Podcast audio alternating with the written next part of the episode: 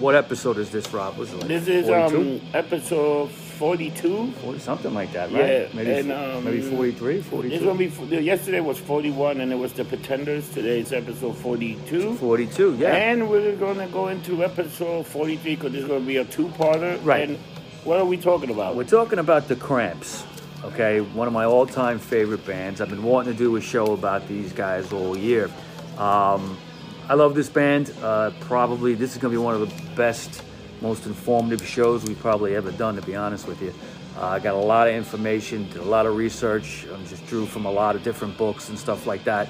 So I hope you guys enjoy it. Um, the Cramps, to me, probably between them and the Ramones, but the Cramps more so in a lot of ways really kind of like molded my musical tastes. Uh, the band uh, was very influential for me, and, and same with the Ramones. But the Cramps, I didn't miss a show in New York City between 1986 and 2006. Wow. Okay, if they played two nights, I went two nights. If they played one night, I went. I mean, I went to every show. You you know what? I, I, I must have seen them at least once because I, You you, know to. what? When I was young, I really didn't like pay attention. But I went to so many shows at CBGBs and Yeah. even at Coney Island High, all these places. I used to see a bunch of bands. Sometimes we didn't know the name, but the band was jamming. Well, the, you know, It's when me and you were going to shows, the Cramps were playing in places like the Ritz, Yeah. or playing Irving Plaza, or the or the Academy Yeah. uptown, you know, stuff like that. So you might have seen them there. You know, they they always had good bands opening for them and stuff. So Yeah. you probably did. But uh, there's a book that's out uh, called uh, "Journey to the Center of the Cramps." Oh, yeah, look at that. And uh, it's by a guy named Dick Porter, and he's a big Cramps fan. I think he's a British guy. And uh, he wrote this book a few years ago, and it really is kind of like the Bible on this band. So I took a lot of uh, a lot of stuff from that. Um, you could check them out on YouTube. There's a lot of information. oh, there's so much stuff. They had um, some pretty um, crazy interviews with them because they were they were very weird. Because they were. They You know what? They were very weird, but they were also very down to earth, very approachable, very Oh, friendly yeah. with their fans. Uh, I actually never got to speak to them, which is something I always regretted. But but uh, they were just very cool people. You Well, know? so the guy interviewed it. They were talking about um, the Super Bowl when Janet Jackson breast came out. Yeah. They were talking about the scandal, how the media Yeah. started censoring music. Right. And they're like, we're rock and roll. We don't care. We don't care about that. Yeah, yeah, we- we don't yeah, care. It was yeah. funny, man. Definitely, definitely. You know? In this book that I just showed you, there's a line in here, and I, I think it kind of definitely is the theme of at least this first part of the of the Cramps that we're doing. And basically, it says the story of the Cramps is more than just a story about music. It's a love story It is a love between story. between Lux and Ivy. Yeah. And let's just get right into it. I got a lot of information You know how Lux got his name from the car for a car commercial. Yeah, I was yeah. like, oh my God. Yep, yep. But Ivy's name came to a. Poison a- a- Ivy. Poison Ivy came to. Yeah, that to was a- from the a- coasters. Yeah, from a wedding, I think from a dream she said she had also. No, it was it, Rorschach? it- Ro- Rorschach. She used to go. She used to go by the name Poison Ivy. Rorschach. Rorschach. She would drop the Rorschach after a while, but the Rorschach is Rorschach test. Yeah. When you're crazy, Yeah. because everybody thought she was nuts. She chose growing nuts, up. Yeah, you know. Here's the other thing. I was thinking why she didn't just call herself Poison Ivy in the beginning. Was the Batman character out before her? Yes. So maybe it could have been something. That's what she had. No, I, they wouldn't have paid attention to that. I, I think it was just she. She wanted a No, I'm saying that they maybe added the Rorschach for a bit because she couldn't just call herself Poison Ivy because then DC would hit the word copyright or whatever. Maybe, but she eventually did it. So 'cause you know, I- nothing they- ever happened. But maybe she got like a, she might ask for approval or something. Uh, yeah, I never, I never made that Oh, connection, they but I guess I'm anything's saying- possible. I'm saying, yeah, poison. The poison, the the, the other. I, I know two poison ivy. The one from the Cramps and, Yeah. the, and the and, and, and the, the, character from Batman. Yeah, that's true. All right, uh, let's talk a little about Lux. Okay, Lux was born uh, Eric. Uh, I'm sorry, Eric uh, Lee Perkison. Okay, October 21st, 1946, in a town called Stowe, Ohio, which is like right outside Akron. Now we were talking about the Pre- Pretenders Yeah, the other day, and, and yeah. Akron's a, a great spot for rock and roll. A lot of good Yeah. bands came out of there, Cleveland area. Uh, basically, Akron was known for the Goodyear Tire and Rubber Factory. Yeah. All right, biggest tire and rubber factory in the country. Everybody in the town worked there. Basically, you worked 40, 50 hours a week. You got drunk at night, went nuts on the weekend. In fact, Alcoholics Anonymous got started in that town. okay, so you know what I'm talking about. Yeah. All right. He had a Catholic upbringing, very Catholic upbringing. Um, but you know, it was the '50s, late mid mid '50s, and he his early musical influences were like Hank Williams, who was a, a crazy original country star. Yeah. Okay, and and you know, Little Eric would be known for banging. Banging on the piano, "Your Cheating Heart," that song, you know, Yeah. script- but he would do it in like a, a psychotic kind of way. Yeah. Okay, now he was just a, a, a crazy kid. He was fascinated by anything weird, comic books, Yeah. the, the 50s comics like Vault of Horror, Eerie, Haunt of Fear, Tales from the Crypt, stuff like that. Uh, also, 50s, what'd you have? Horror and sci fi. Yep. Movies like Incredible Shrinking Man, uh, I Married a Monster from Outer Space, all the sci fi flicks of that era, horror flicks, Plan 9 from Outer Space. Okay, all, the- that stuff. He was like a he was like a sponge. Yeah. he sucked up all that stuff to, to create this whole thing. He probably But- watched some Ed Wood's movie too. Absolutely, the guy was absolutely. definitely like an Ed Wood, an Ed Wood fan. Yeah, Abso- Ed Wood absolutely. Um, like- th- there's a funny story that he used to tell. Uh, in 1958, there was a movie coming out called Brain Eaters, and he was now he must have been about 12 years old at the time, and he was begging his father to take him to it. And his father said something like, "Nah, you fucked up too much already. You can't go see that." A movie called Brain Eaters. That's right? fucking So, great. you know, I can relate with that. Dad, you Yeah, he actually said that. You're too fucked up. Okay, so what was a big rock and roll influence? Elvis, Jerry Lee Lewis, all the Little Richard, all that early '50s stuff.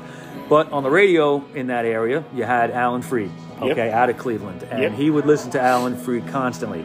But what he was really inspired by more than Alan Freed was a DJ named Pete Myers. Yeah. Pete Myers' uh, radio name was the Mad Daddy okay and uh, he was on WHKK radio. It was it was four hours of high octane rock and roll, R and B. He would have mixes of like horror movie and sci-fi sounds in between the songs. That's fucking Every and, and, fantastic. and when he would introduce things, it was a rhyme and a rap. Yep. The way he would do it, he would Yeah. rhyme everything. Uh, if you really want to hear this, I, I'd love to do a show just on this guy or, or early rock and roll DJs. They got a lot of stuff on YouTube. You Yeah, can actually look up the Mad Daddy. the look Mad at look at his routine. It's fantastic. Yeah. Okay.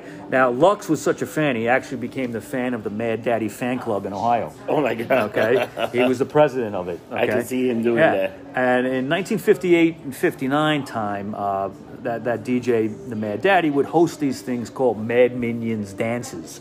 Yeah. And it would be like his fans would be at these dances or you know fans of this show fans in the fan club everybody hanging out 1959 uh, he took a chance and and mad daddy moved to new york city okay Yep. but right before he did that there was a, a promotional thing he did one of the last things he did is he actually parachuted out of a plane into lake erie Wow. wow. Okay, so he was crazy, but he left and he went to WINS 1010 when they used to play music, and WNEW um, in New York. Unfortunately, the Mad Daddy uh, didn't really make it here too big. He just No. couldn't. Uh, it just didn't sync up with New York uh, fans and stuff, and, and he ended up actually killing himself. Damn. He killed in 1968. Yeah. He was a different kind. I, you know what? I could see his style not really going in New York. They probably told him this is where you got to play. Yeah. And this and that. I don't think he Yeah. was like. Yeah, there, there is a book about him which I I, I'm- I have on my radar to get. Uh, but uh, he's an interesting guy. There's a whole bunch of YouTube stuff you can hear, like his shows and the funny things he did in between. Some of the shows are from 1010 Wins, some of them from WNEW here, so Yeah. they were good. Um, You want to hear something funny? Like even Howard Stern had a hard time in the beginning. In the when he be- came to sure he did. York. Like It's know, not so easy. It's not easy it's breaking not in easy. The market is is tough. But imagine what what the hell are DJ like DJs today? What do they do? There's no the- DJs with- yeah, anymore anyway. like- I mean, that's all done. The eras of Yeah. uh, Wolfman Jack and, Uh, you know stuff Jack. like that. That's all over with. yeah, you know what? That's a great idea. We should. We do should a, do. A, I'm thinking. DJs I'm thinking. I want to do a show maybe on Alan Freed, the Mad Freed Daddy, and Wolfman Jack. Yep. To do like a two part or one part with all three of them there. But Lux, okay, who was still going by the name Eric at that point, Yeah. was very influenced also by his older brother. Okay, he was lucky enough to have a cool older brother that named Ron. That was uh, his, his his life was motorcycles and Marlon Brando. Oh shit! This shit's not recording. We'll do it here, and I'll send it over. Okay. Uh, his his his thing was Marlon Brando and uh, and motorcycles. Uh, his older brother Ron, when he saw the wild one, immediately the next day went out and bought a motorcycle. Wow. Okay. And he would have his friends come over, little Eric be hanging out, and his friends would be upstairs playing poker and stuff like that, smoking cigarettes, listening to music. His brother used to put albums all over the walls, and uh, he was very influenced by his older brother. Um, Lux kind of sucked it all in, you know, to make this this character out of himself. But uh, after the Mad Daddy went to New York, uh, there was a, another character that he became obsessed with, and it was a, sh- a guy who hosted Shock Theater t- Television, which was a horror show out of Cleveland. A guy named Ernie Anderson, also known as Ghoulardi. Yep. Okay. Now, Ghoulardi used to use similar things that the Mad Daddy did. He would use rock and roll snippets and stuff in between his talking and with, with the movies. And he had a similar rap and rhyme when introdu- introducing everything. Uh, Ghoulardi was like so popular that uh, if it was must see TV for everybody. So everybody on, I think it was Friday nights, were home. It would actually affect the crime rate. because Yeah, it would go down home. because It would go everybody down. everybody be home watching the show. That's how popular he You know was. what's funny? He's like one of the guys that uh, Elvira got the page from. El- Elvira, Vampira, Yeah, Vampire, and, got, like- and, and anybody that uh, Zacherley. Yeah. remember Zacherley? Yeah, he was Yeah. a pioneer, and like he was like a pioneer. He was so like, Mm-hmm. like that's what Elvira was the person that she like they'll have a movie before commercial or uh, before doing commercial, she'll pop in and she said, "Ooh, what do you think about the movie?" Or say dressed all yeah. sexy and All everything. sexy, and Yep. That was the only reason to watch to see the whatever Whatever she was wearing, and, she was yeah, on. yeah, exactly, yeah, and she would make fun of the movie too. Like, doesn't this Oh, she suck? was shit. Yeah, she said movie is crap. well, Ghoulardi actually did the same thing, Yeah. and he used to get into fights with the TV station because they'd be like, "Look, and you, you're telling people to go home and go to bed instead of watching the show." you know. So anyway, it was at this point that that he was really also uh, interested in building his record collection, and back in those days, there was no internet and there were no reissues of No. things. So what you were getting was the original copy of something when you were looking for it. So he would scour thrift stores, scour record stores, trying to find old R, old R and B, old rockabilly, doo wop, all kinds of stuff And that, he that was, was interested. hard in. back in the days, Yeah, you know? yeah. This was the this was like the mid '60s at this point. Uh, the Vietnam War was raging, was starting to rage, and and and you know Eric would be like. You know, he didn't know what to do because he really wasn't working that much, wasn't doing much with his life. He was a prime candidate to get drafted. Yeah, of course. right. But luckily for him, he decided, he, he considered at one point to go to Canada, but then he didn't do it. He actually uh, stuck it out, but because he wasn't working steady, it was a little hard for them to find him. Yeah. Because they find you through your Yeah. social security number Yeah. and everything, you know? So what he decided to do uh, is uh, enroll in, uh, in college, and he enrolled at California State University in Sacramento, California, which Sacramento. is 2,000 miles away from Akron. I think he was. Did he go like as an art major or something? Or did he work for art? Like I think. I think it was different things. Art might have been part of it, um, you know, but he actually was there for a few years. Yeah. Um, now, Let me, let me know when we start part two, Okay. and then night I will record. Sure, sure, sure. Now, Poison Ivy was born uh, Kristy Marlana Wallace, February 20th, 1953. She was hot. Very hot, okay? She was born in San Bernardino, which was about 430 miles south of Sacramento. And she was the youngest child of three. Now, her father was in the California aerospace industry. And but what they used to do as a family, his father, uh, her father, used to uh, flip houses. He'd buy a house, do Fix some it up, investing, yeah, and and, then- and flip it. And you know, which is very common today. You see a lot of people. Yeah, a doing lot that. of people do. There's actually a show like that, guys. Yes, that there flew. Yeah. Yeah, I've seen that show. Um, and basically, this would keep the family on the move all the time. She actually moved nine times Wow. in, in her school years, okay, between first grade and 12th grade. But it was all in California, right? all within California, but still, I mean, that's tough on a kid. Yeah. And it, and when you don't have roots, I, I moved a lot as a kid. So I moved about five times, six times as a kid. So like you you you, it's hard to like make friends because you know you, you're not staying, you know, and it, that kind of like changes your outlook on things. Yeah. You know. It's Now, just funny, like me in my life, like in my childhood, like my parents moved twice. And one was from the second floor to the third floor in the same That's building. Was, That's- that's. That, that was moving. Yeah, but when you're starting school over again, Yeah. especially like in the middle of the year or something, it's, it's very for a kid, it's very crazy. you Yeah, know? it is very crazy. Uh, I, I went through that a few times, but um, she was very interested in rock and roll right off the bat. Uh, Elvis was a big fan, but what she really liked were the novelty records of the 50s and early 60s. Songs like Martian Hop by the Ran-Dells, Witch Doctor by David Seville, and uh, the Flying Purple People Eater by Sheb Wooley. That's a great I mean, song. yeah, and she would buy these 45s and sing along and, And just- enjoy it. You know, uh, her mother was an amateur singer and was, was very uh, uh, encourageable with, with what she was doing. Uh, she encouraged the young Kristy to, to continue down this musical path. Uh, she taught herself guitar by as a teenager. She was playing along with surf records like Pipeline by the Chantays. Yeah. You know, primitive kind of stuff like that. But now, you can also see that's the influence in the music too. All that stuff because the music. it, the cramps are like You a, know, the a stew of, Yeah. of everything. The You know. crime, yeah, because when you look, uh, some people say rock. You can you can see the rockabilly, you can see the rock and roll. You can even see a little goth in them. I hate to say it, but they what? were- Like goth. Oh, like goth? Yeah, yeah, well, I mean, I'm definitely. Like, like they were the kind of band that holy shit. They had a horror guys, vibe. They had total horror vibe. yeah, they were yeah, like, yeah, they- they- I think they might have influenced a lot of people, man. Very, very, very many, many, many people. But as a teen, uh, Kristy, before she was known as Poison Ivy, uh, she kind of discovered makeup like all girls do, Mm-hmm. and but she would she would take it to another level. You know, she would wear heavy eye makeup. Uh, it was considered slutty at the time. She used to get hassled for the way she dressed, uh, the way her red. She had like red curly, curly hair. Uh, people thought she was a bad girl. She smoked cigarettes, and that would, you know, uh, get her expelled from school like two times. Yeah. Okay. Uh, Imagine that. That's what you guys feel for smoking. yeah, I remember kids getting expelled for smoking. You know, funny. because you you'd get caught smoking in the school like three, four times. They throw you out of school. You know, that's what used to happen. I think that's very funny. It is. It is. Uh, she was a big, huge Link Wray fan. Duane Eddy, twangy guitar. Uh, she liked these guys more than she liked Chuck Berry. She liked Chuck Berry, but she felt Yeah. she felt these guys were way more interesting. One other person she loved was Bo Diddley. Okay, and Bo Diddley, uh, she was listening to constantly.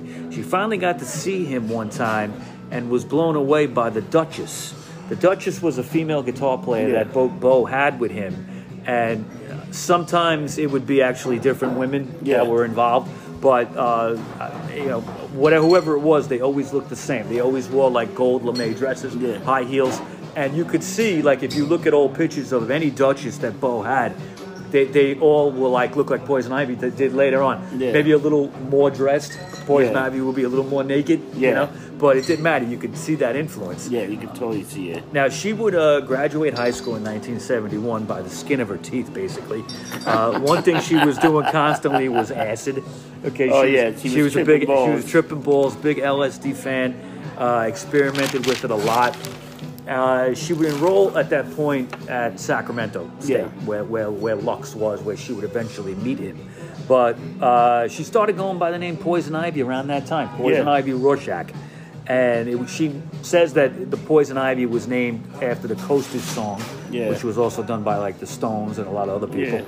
Uh, Eric, who was at Sacramento, was actually going by the name Vip Vop. Yeah, I saw that. Okay, it's actually on his license. Yeah. All right. yeah, and uh, after a while, he would change it to Lux Interior, but not yet. All right. Did now, he change it maybe so he could uh, so not get drafted also by that? maybe by his real it might name? it Yeah. might have been it might have he probably was trying anything not to get drafted. Yeah. Yeah. Now this was a strange time, late '60s. The, the hippie movement, Sacramento was a center of that. Uh, in the college, like metaphysics was a big course. Everybody was into witchcraft and Oh, stuff like that. There, was- there was a, there was actually a textbook called "The Sacred Mushroom and the Cross." Yeah. that was an actual textbook Yeah. that you would get.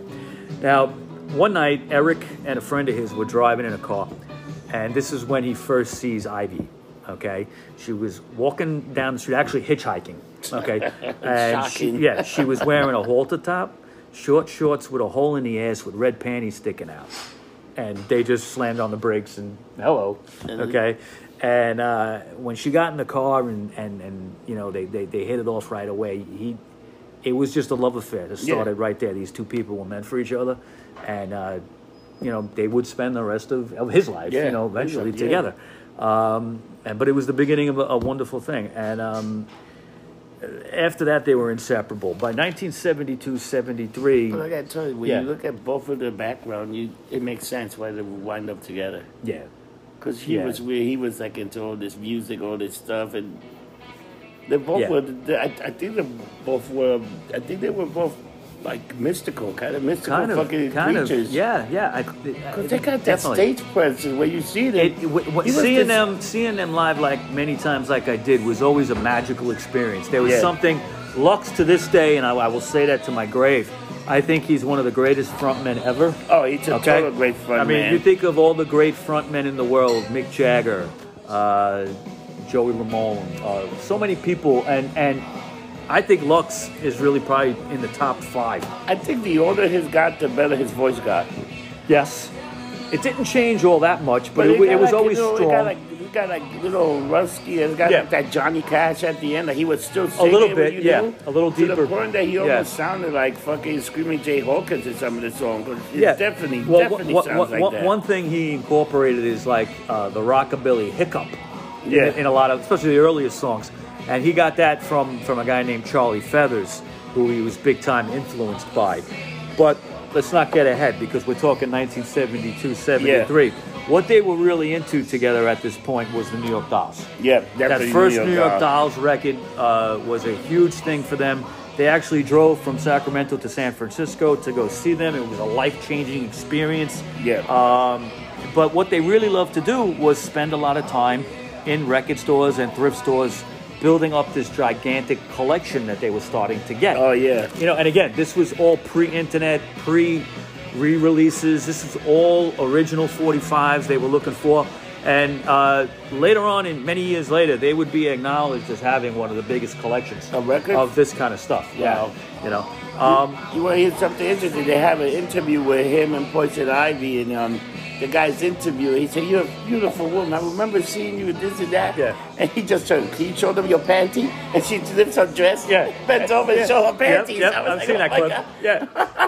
That was great. I, I went to shows where she was wearing the most like see-through shit. Okay, she, she was. She look, look. I'm gonna bring this up real quick. All right. Poison Ivy. I'll hit that shit right away. Oh, of course, no, no, uh, hands down. What I'm gonna say is this: How come? Let me put this to you. How come people don't talk about her being, as a female, a very influential artist, a very influential guitar player? Very good guitar player. Very good guitar player. And but she's not mentioned in the circle of things. When you watch shows and they'll have like award shows or presentations about women in music, never mentioned. She's No. never mentioned. They always And mention I- like Joni Jett. So even Joan Jett's the most. Hines, Chrissie Hynde maybe, Joan Jett maybe, one. but no one mentions Poison No, Ivy. Debbie. Harry. Debbie Uh, Harry. you know, now it's things like Beyonce and stuff like that. Okay, Whitney Even Houston Tina- or whatever, even but Tina Tina Turner. Turner. I, and I don't, I'm not putting any of them down, but. I'm saying why isn't Poison Ivy in that list? Well, maybe because she used to be like half naked. All right, but the thing is, nowadays, if you're a feminist.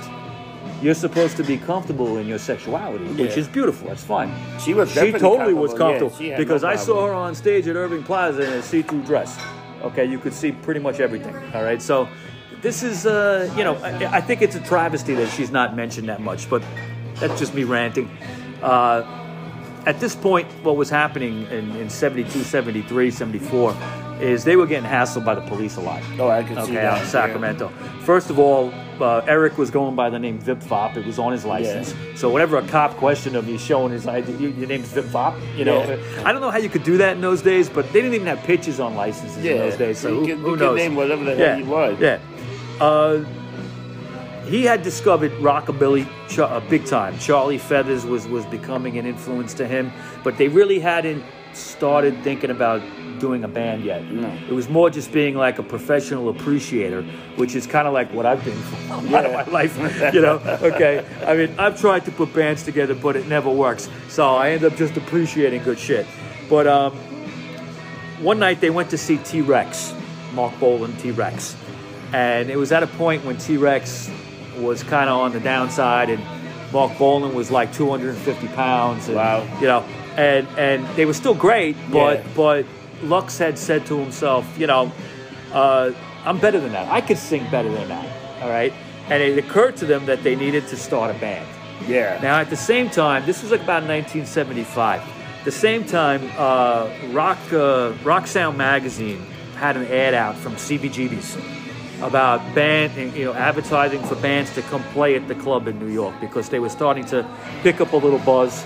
What was happening in New York City in 1975.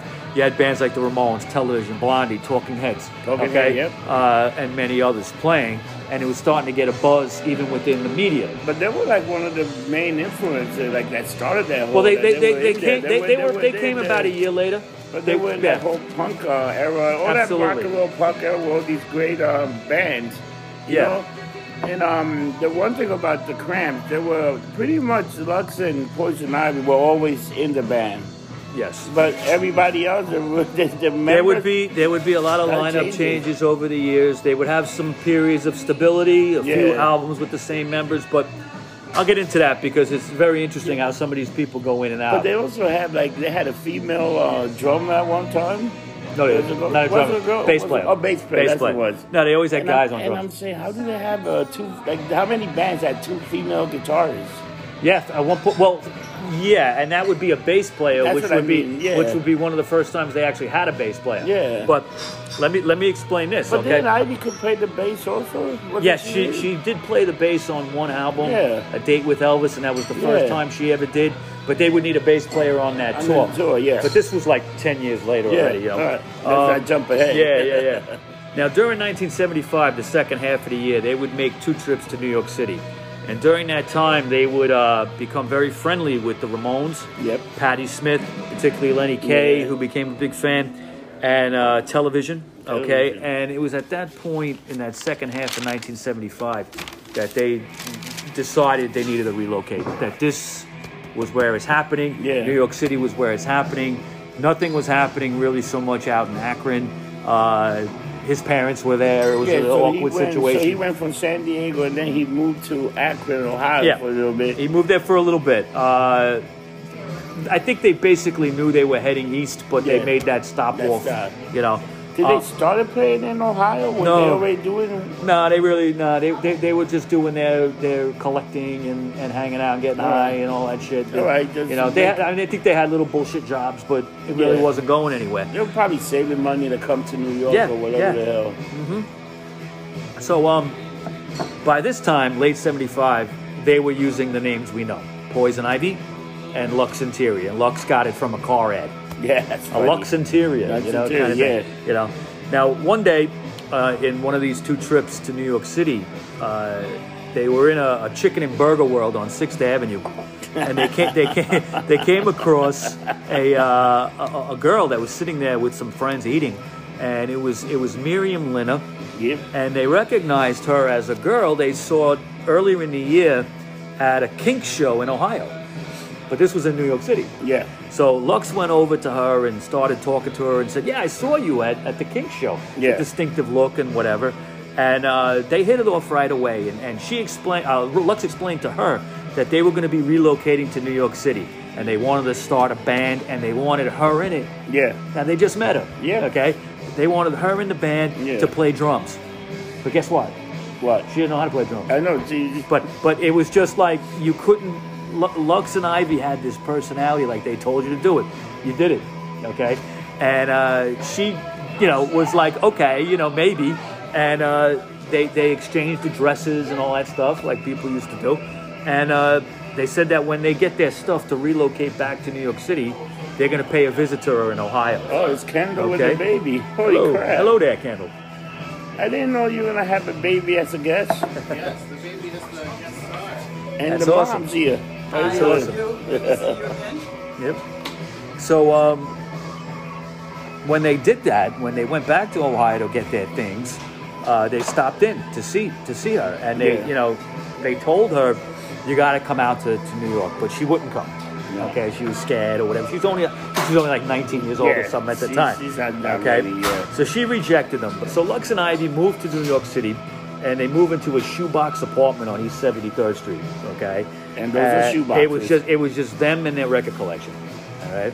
One day, Lux is walking down Lexington Avenue near 85th Street, and there's a, a store there back in the day called Musical Maze. It was a record store. Yeah. And he ended up striking a conversation with the owner, and the owner was impressed with his musical knowledge. Yeah. So he hired him Yeah, on the spot. Okay. So he he's, he started working there at that store, and uh, uh, Ivy at the time was working as a cocktail wait, waitress somewhere, and uh, that was where Lux would meet Greg Beckerleg. Okay, and both of them loved the same kind of music. Uh, and, and and Greg actually had the same birthday as Poison Ivy. Wow. So there was a connection. Now, he learned about Lux and Ivy's intention of starting a band, and he said, "I'm in." Okay, That's except, it. except he really didn't know how to play anything either. Okay, and what would happen is Didn't Sid Vicious didn't know how to play either. many people. I mean, the Ramones didn't really know how to play either when they started. It was And like they, they learned. yeah, they just learned as they went. Now, uh, Greg would be a very striking looking guy. He had pock marks on his face. He had like dirty blonde hair kind of hanging down uh, on one side. But when the band was forming, uh, Ivy gave him a, a flying V guitar, taught him a couple of chords. And, and not too many people were playing with flying V's Nah. in those days. So he was very unique right off the bat. He changed his name to Brian Gregory. Yep. And uh, basically, at that point, all they needed was a drummer. So one day, Brian was was putting polka dots all over the guitar. Yeah. He was painting it, stickers, all that shit. And he tells them, "My sister could probably play drums." But his sister, his sister lived in Detroit, which is where he was from originally. Yep. Okay, now his sister. Detroit. There's always making say, Oh, wait, Detroit, these Detroit, guys, the Midwest, all, that, all that rock and so roll, much great that. rock and roll comes out of the Midwest. Yeah. Yep. Now his sister would be brought. She would come out to, to New York, and uh, her name was Pam, and she fit in. She it was it was a good fit. Yeah, that's what I was thinking. They did have a female Oh well, drummer. you're right, but it never went. It, it was before. in, It was yeah. before they ever recorded anything. But I don't think they actually ever made it No. right. So they didn't even. they never played live. They never played No. live. I, I, I guess- forgot that you Yeah. meant. Yeah, okay, I got you. That's what I actually meant, because she was like playing with them, but I don't think they ever recorded No, did they, they did. They did a. think we rehearsed basically, Yeah. but her name became Pam Balam. Yeah. Okay, like a Balam. you know? yeah. right? All right. So what you were seeing here was Lux singing, Poison Ivy on guitar, Brian on guitar, no bass player, and a drummer. But what Brian used to do is he would tune his guitar down an octave or so, Yeah. and it would sound fuzzy and almost like a bass at certain points. Okay. Um, they came up with a name for the Cramps.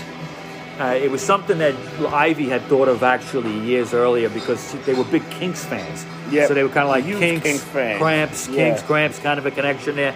But they knew full well about the you know the the, the, the menstrual connection of, of, Yeah. of Cramps and what people were going to say, but they didn't give a shit.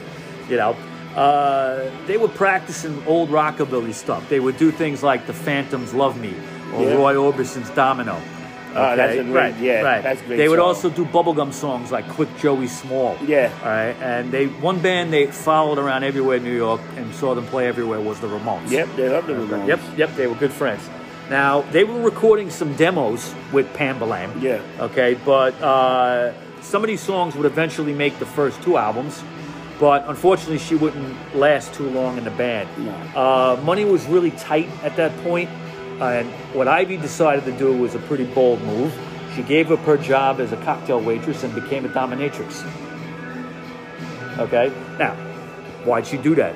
Make scratch, money. Okay, Yeah, make because money. what she could make ten times as much as, as a dominatrix, no and she enjoyed doing it. She had the personality to Yeah. whip, whip some guys up, because it would be stockbrokers coming in at lunchtime to get their asses Oh, yeah, I spanked. can see that, Okay, yeah. and paying hundred hundred dollars. Yeah, I can know, see that. Yeah, yeah. Especially from her. That's what she was like. Sure, ooh, sure, sure. It's all making sense now.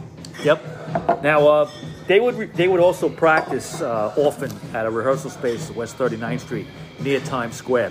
Now they didn't have cars, so what they would do is they would bring their instruments downtown on the subway and come out on 39th Street with all the pimps and the hookers and stuff in those days, and it had to be a sight, you know, to Yeah, see these guys. let me tell you, when I was a Yeah. kid, I live um, I live on 37 9th Avenue. There was a studio recording. Sometime when from my apartment building, you could hear these bands jamming like in these studio. Yeah, there was Like, a- it in- was in the kitchen, up. right? You're talking in the about. Kitchen, Yeah, yeah, yeah. And they would bang like around. 12 o'clock to 3 in the morning. You would There just was- hear there was a fucking lot of music. rehearsal A lot of- spaces, I mean, yeah. it was insane. Like, you could hear it. Nobody really complained. It was, you know, you would hear the music, and after a while, you didn't hear it. You went to see, but you got used to it. But I used to hear bands play all the time, and they would play loud, and play clear. And, and guys know which band I heard in those because they had a They lot went of they went on to probably bigger things. they some had of a guys. lot of rehearsal in, in Hell's Kitchen at that time. There Yeah. were a lot of places open just for rehearsal for bands. You know, it was crazy. It was Definitely, insane. definitely. Now, Pam Balam would leave, and uh, by July of 1976, around the time of the bicentennial, Yeah. uh, they were still in touch with Miriam. Yep. Miriam Linna, and she finally gave in and said, "Okay, I'll come. I'll be in the band. I'll Yeah. relocate to New York." And uh, it was a perfect time because in July of '76, you had the bicentennial. You had all the tall ships coming in. There was a lot of craziness going on in New York. Everybody was partying all Yeah. summer because of that. That and uh, party. what, you know, right, it was. I remember as a kid seeing the ships and everything. I that was pretty cool. that. That was Yeah, great. yeah. Now uh, th- they were seeing a lot of bands. They were down at CBGBs and Max's and clubs like that, but they still hadn't played out yet. Okay, and Miriam still didn't know how to play drums. All right, but one day at a rehearsal, Lux came with a pair of sticks, and he handed it to her, and he pronounced her as the world's greatest drummer Okay. okay and she just started doing it started keeping a beat okay uh, it was at that point that lux wrote the song i was a teenage werewolf That was a great right? fucking song. I and they was a were all fantastic, shit, fantastic, and they were covering a lot of Charlie Feathers, which is what he was really into. Yeah. a song called "I Can't Hardly Stand It" that they would record later on. Uh, they tried to get to gigs at CBGBs. They were hanging out there. They were Yeah. hanging out with the Ramones and Talking Heads. They were like, "We should be able to play." The only problem is, is fucking Hilly didn't want to do anything. didn't want to help him. Okay. Finally, he relented and he uh, he gave him a Monday night audition night, which Mondays for the history of CBGBs was an audition night. Yeah. You'd have the one headliner act, but everybody else opening for them would be starting out, Yeah. be their first gig or something Yeah. like that. I used to go Monday nights a lot because it was usually cheap.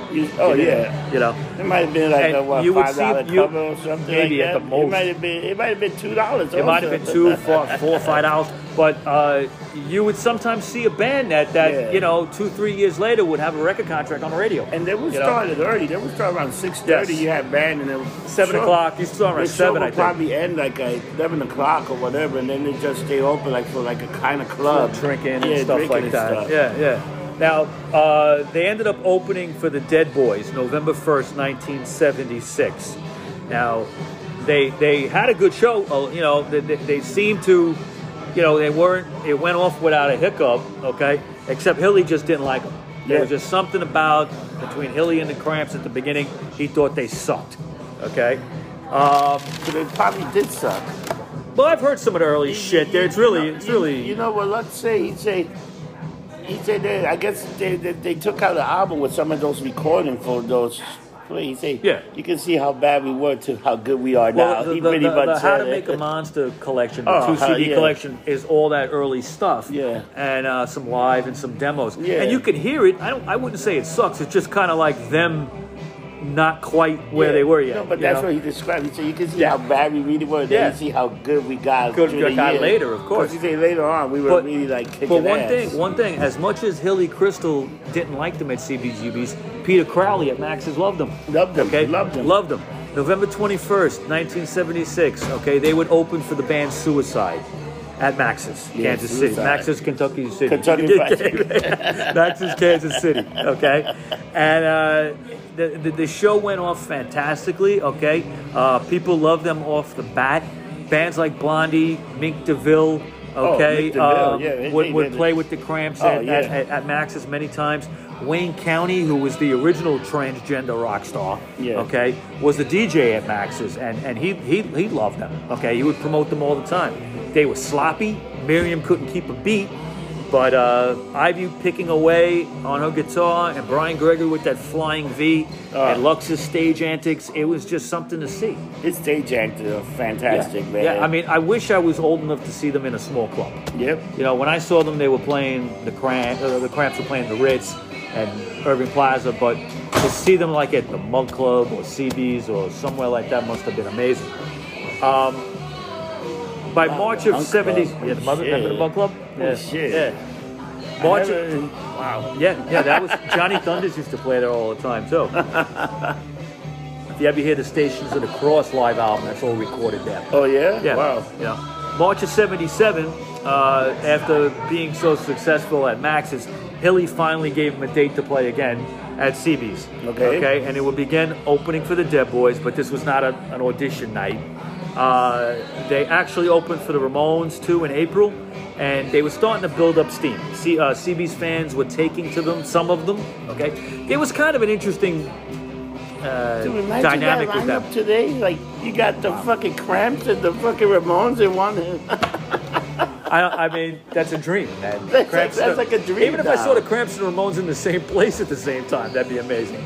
But you know, think about that. They were just like, oh, we're gonna do. That's like holy shit. What Yeah, the fuck, yeah. man? The Ramones and the Cramps. That's incredible, Now, man. now, first mention in the press of the Cramps was Creem Magazine uh, that year when they said that they sounded like the kind of music that cockroaches would make at four o'clock in the morning. I think that's a good review, actually. okay, but the, the New never a bad no, review. no such thing as bad press. But the New York Rocker, which was a little elitist at the time, said that they were sterile and calculating. Whatever. Okay. Lux and Ivy didn't give a fuck about all that. They, they weren't into the whole like clicky New York City club scene that was kind of going on.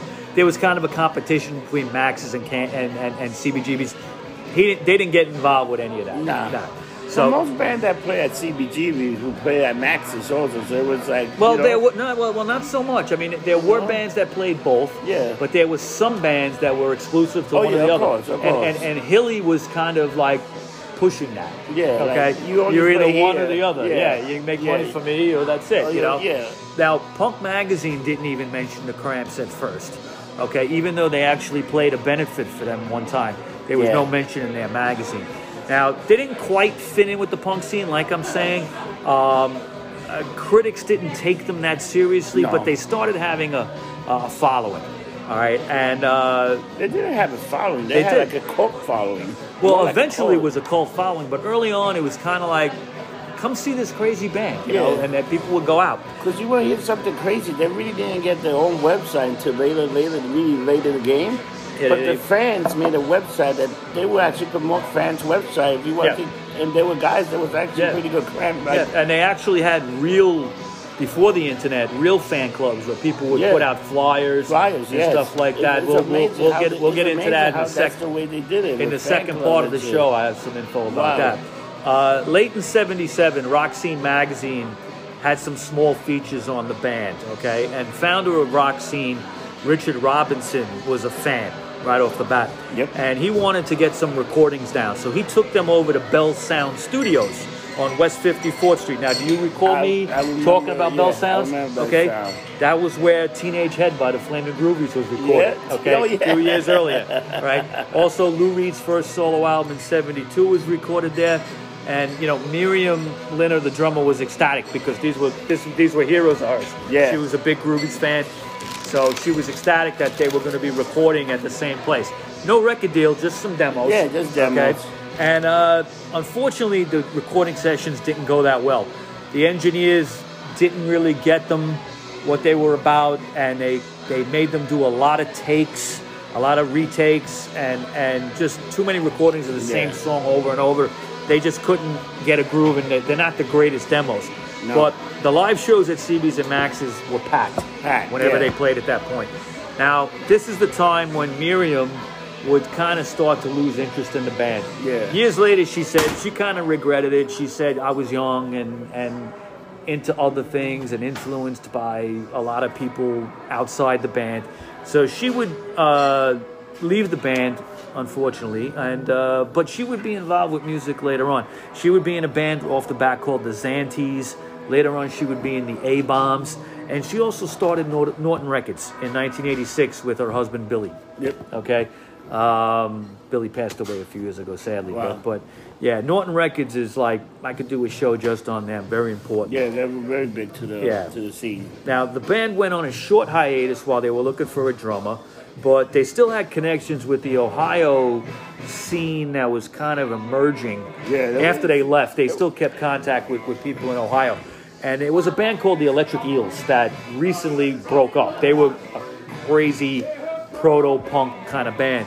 And they had a drummer named Nick Knox. Nick Knox. Okay, Yes. and he only did a few shows with the Yeah. Eels, but but he was their final drummer.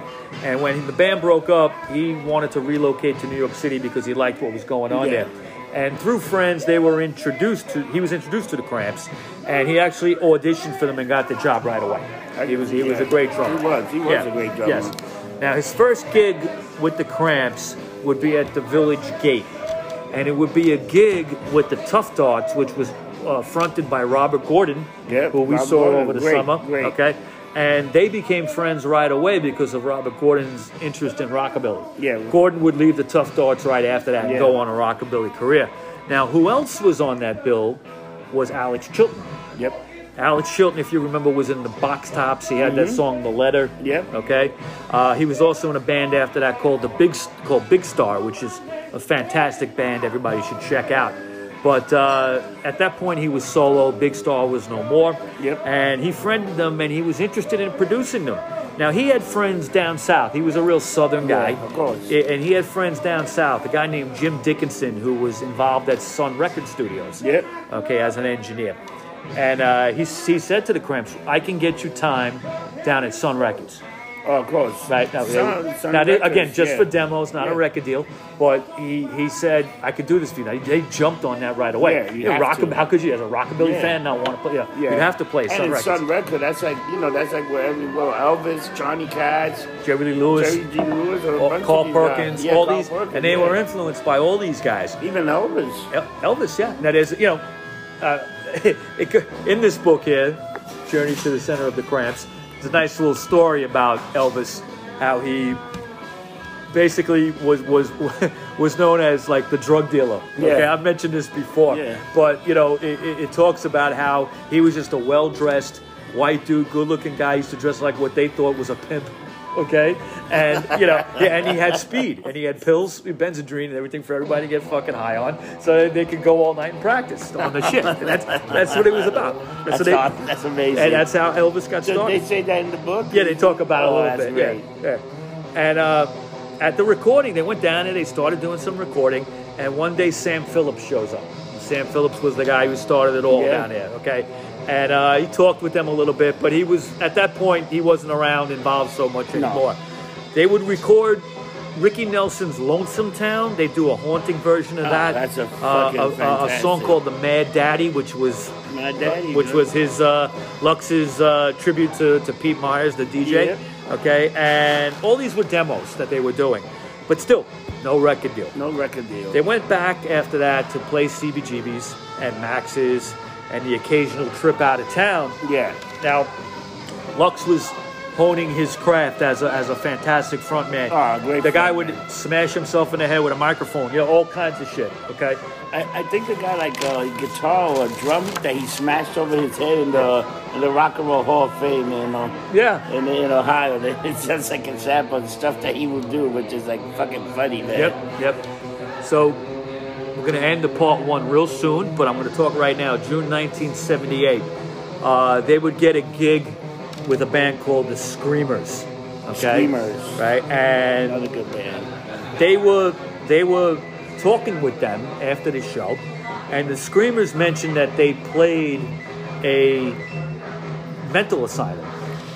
Okay, Yeah, right, they- right, they- okay, yeah, all right. So they play, actually played Camarillo State Mental Hospital near Los Angeles. Yeah, they actually and Lux on benefits, Lux was yeah. like, that would be a great idea. We're going to do that too. Yeah. So they ended up through connections. They hooked up with Napa State Mental Facility in California, and it, it's one of the craziest gigs.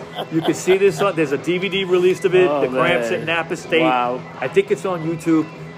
Basically, you had them playing probably in a cafeteria or some shit. I don't know what it was, but they're playing it. There's no stage. You're just on the ground. All the crazies are just walking around in in ga- hospital gowns. Some of them are like licking the walls. Okay, It's fantastic. Okay, I mean, insane. He, and jumping up and down, and he's in their face, and they're all like, you know, like looking totally insane. Right? Oh my God, it's great stuff. But even that, playing a mental asylum, they still couldn't get a record deal yet. But they were playing nationally a lot more.